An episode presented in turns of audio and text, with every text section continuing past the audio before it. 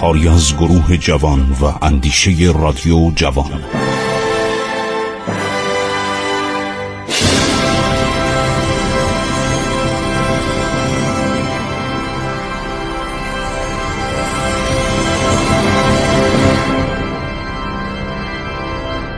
بسم الله الرحمن الرحیم. به نام خداوند بخشاینده مهربان من خسرو معتزد هستم. در برنامه عبور از تاریخ با شما عزیزان صحبت می کنم خب نادر شاه شکست میده اشرف افغانو. دو ماه استراحت در شهر شیراز می‌کنه. راهی باشت شوشتر دسفول و خرم آباد میشه. با این سپاه چل پنجاه هزار نفری حالا بیشتر هم شدن. توپای عثمانیا رو که اشرف افغان بهش هدیه داده بودن از اونا گرفته. خودشم توپخانه مفصلی داره. به توپخانه می‌گفتن آتشخانه. و یک سردار فوقلاده و سرداراش یکی از یکی شجاعتر دلیرتر. گفتیم یه سفیرم فرستاد به هندوستان به دهلی. به محمد شای گورکانی پادشاه بابری مغول خواست فراریان افغانی رو به خاک هندوستان را نده ولی اون گوش نمی‌داد. چون انقدر اون غرق خوشی و تنعم و خوشگذرانی بود پولهای کلان و جواهرات بینظیر اصلا براش مهم نبود که شخصی در ایران اونم در مرتبه سپه سالاری کل قشون براش نامه فرستاده. دستور داد نامه رو بایگانی کردن. شاه تماس عرض شود که با نهایت خوشوقتی سفیری فرستادی از نادر به حضورش می‌رسه در اصفهان که میگه قربان من دارم میرم به طرف از شیراز دارم میرم به طرف باشت شوشتر دسفول خرم آباد و بروجرد و آماده حمله برای همدان که ارتش عثمانی در اونجا بود.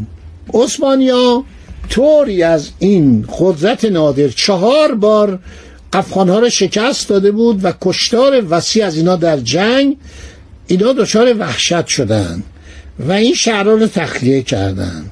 دسفول و خرم آباد رو تخلیه کردند از شود بروجرد رو تخلیه کردند حالا در همدان مستقر شدند.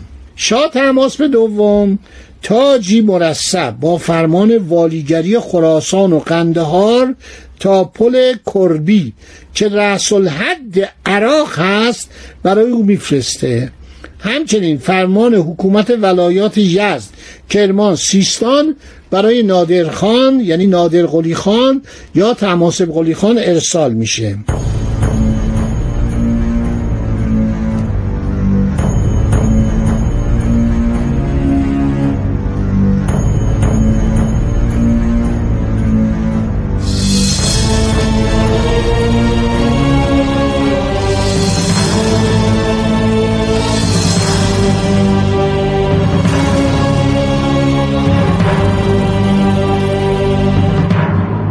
وضعیت ایران در اون زمان خیلی عجیب بود. من دارم این کتاب رو ورق می‌زدم این صدای کاغذه. برای اینکه برسم به کتاب عرض شود جهانگشای نادری مال میرزا مهدی خان استرابادی. اینو می‌خوام براتون بخونم ببینید نادر با چه مملکتی طرف بود. خاک ایران آمیخته به خون ستم دیدگان در عرصه دوران هر سرکشی به گردن فرازی و صاحب لوایی علم گشت. تخت سروری ایران پایمال دشمن و آتش جور و بیداد مخالف از هر طرف به خرمن هستی خشک و تر شعل افکن گردید. رسم ملوک و توایف شیوع و فتنه و آشوب از عالی و سافل وقوع یافت. چنان که از قندهار الی اصفهان طایفه قلیجایی در هرات عبدالی در شیروانات لکزیه یعنی لکسی ها در فارس صفی میرزای مچول النسب در کرمان سید احمد نواده میرزا داوود در بلوچستان و بنادر سلطان محمد نام مشهود به خرسوار. و در جوادکی عباس نام در گیلان اسماعیل نام در خراسان ملک محمود سیستانی صاحب دایی و استبداد گشته. گروه رومیه نیز آذربایجان را از یک سمت آرپچای تا سلطانی و اپر و از طرف عراق از کرمانشاهان الا کزاز به تصرف درآوردند. روسیه هم از باب الابواب دربند تا مازندران جمیع دارالمز را متصرف و همچنین گوشه نشینان میان ولایت سر از اطاعت باز کرده اظهار سرکشی و فروکشی کردند. بفرمایید. همه چی به هم خورده مملکت شده ملوک و توایف و حالا که نادر شروع کرده اولین کارش فرستادن سفیر نزد روساست. روسا هم خسته شده بودن. یعنی حدود 45 هزار سرباز روسی مرده بودن. خودشونا بر اثر مالاریا آب و هوا گرماهای وحشتناک شرجی گیلان. این سربازای روسی انقدر مردن 45 هزار سرباز 150 هزار ارمنی و روسی و هر گرجی کوچنشین.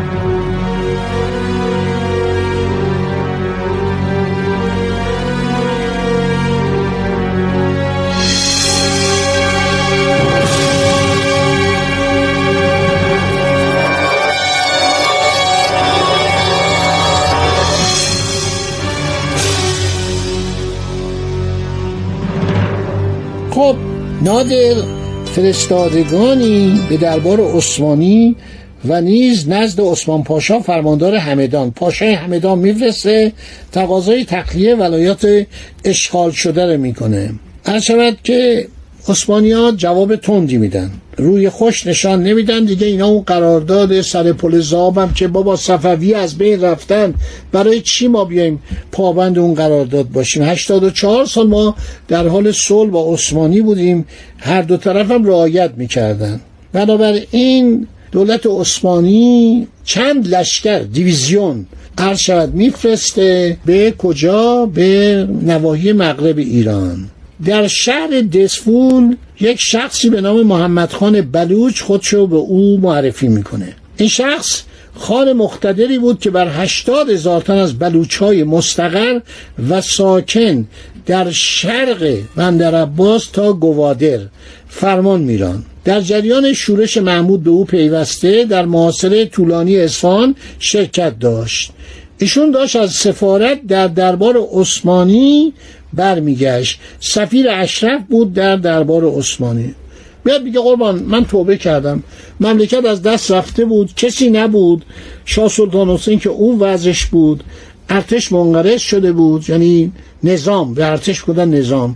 و من ناچار شدم برای نجات بلوچ ها از فتنه محمود افغان به او ملحق بشم. نادرم اینو مورد محبت قرار میده و بعد پشیمون میشه. نادر میگه من گذشته تو رو فراموش می‌کنم. روش نادر این بود که سعی می‌کرد دشمنان رو به دوستان تبدیل کنه. بعد بهش میگه که به من ملحق بشو با سپاهیانت. من به تو جیره و حقوق و مواجب کافی میدم. به تو و هشتاد هزار سرباز بلوچ که اینا از در نظامی همیشه در ایران به عنوان سرباز فداکار سربازی که طاقت تشنگی رو میاره. سربازی که با یه مش بلوط زندگی می‌کرد. نادر خودش هم بلوط می‌خورد. از این بلوطای جنگلی رو بوداده می‌کرد. می‌گفت اینا برشته کنن. می‌خورد. خیلی کم غذا بود. یا نخود رو برشته می‌کرد. اینا رو همه رو کسانی که باش تماس داشتن اروپایی که دیده بودن نوشتن.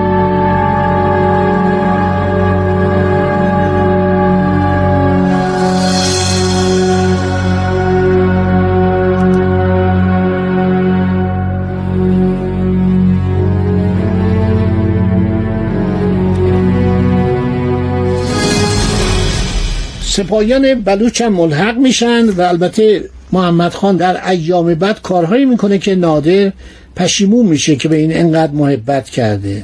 محمد خان بلوش نادر رو در جریان مذاکراتش با درباب بابالی یعنی دربار امپراتوری عثمانی می‌ذاره. نادر اونو به عنوان همکار خودش میپذیره. چندی بعد اونو به مقام حکرانی و بیگلربیگی کوکیلویه بیگلربیگی یعنی استاندار منصوب می‌کنه. بعد رضا خان شاملو رو با پیامی مبنی بر درخواست خارج کردن ارتش عثمانی از ایالات اشغال شده ایران در طول سالهای فترت قدرت دولت مرکزی به استانبول میفرسته که در برنامه آینده براتون خواهم گفت که این سفیر میره اونجا و چه اتفاقاتی میفته خیلی جالبه. خدا نگهدار شما. روز خوشی داشته باشید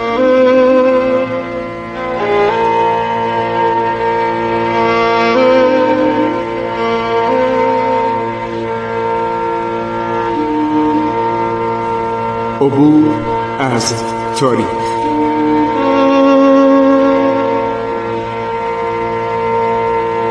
ایران با شکوه. 2800 سال تاریخ.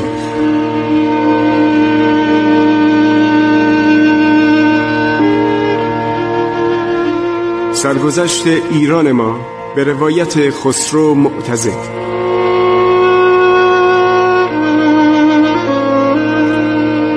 عبور از تاریخ با رادیو جوان.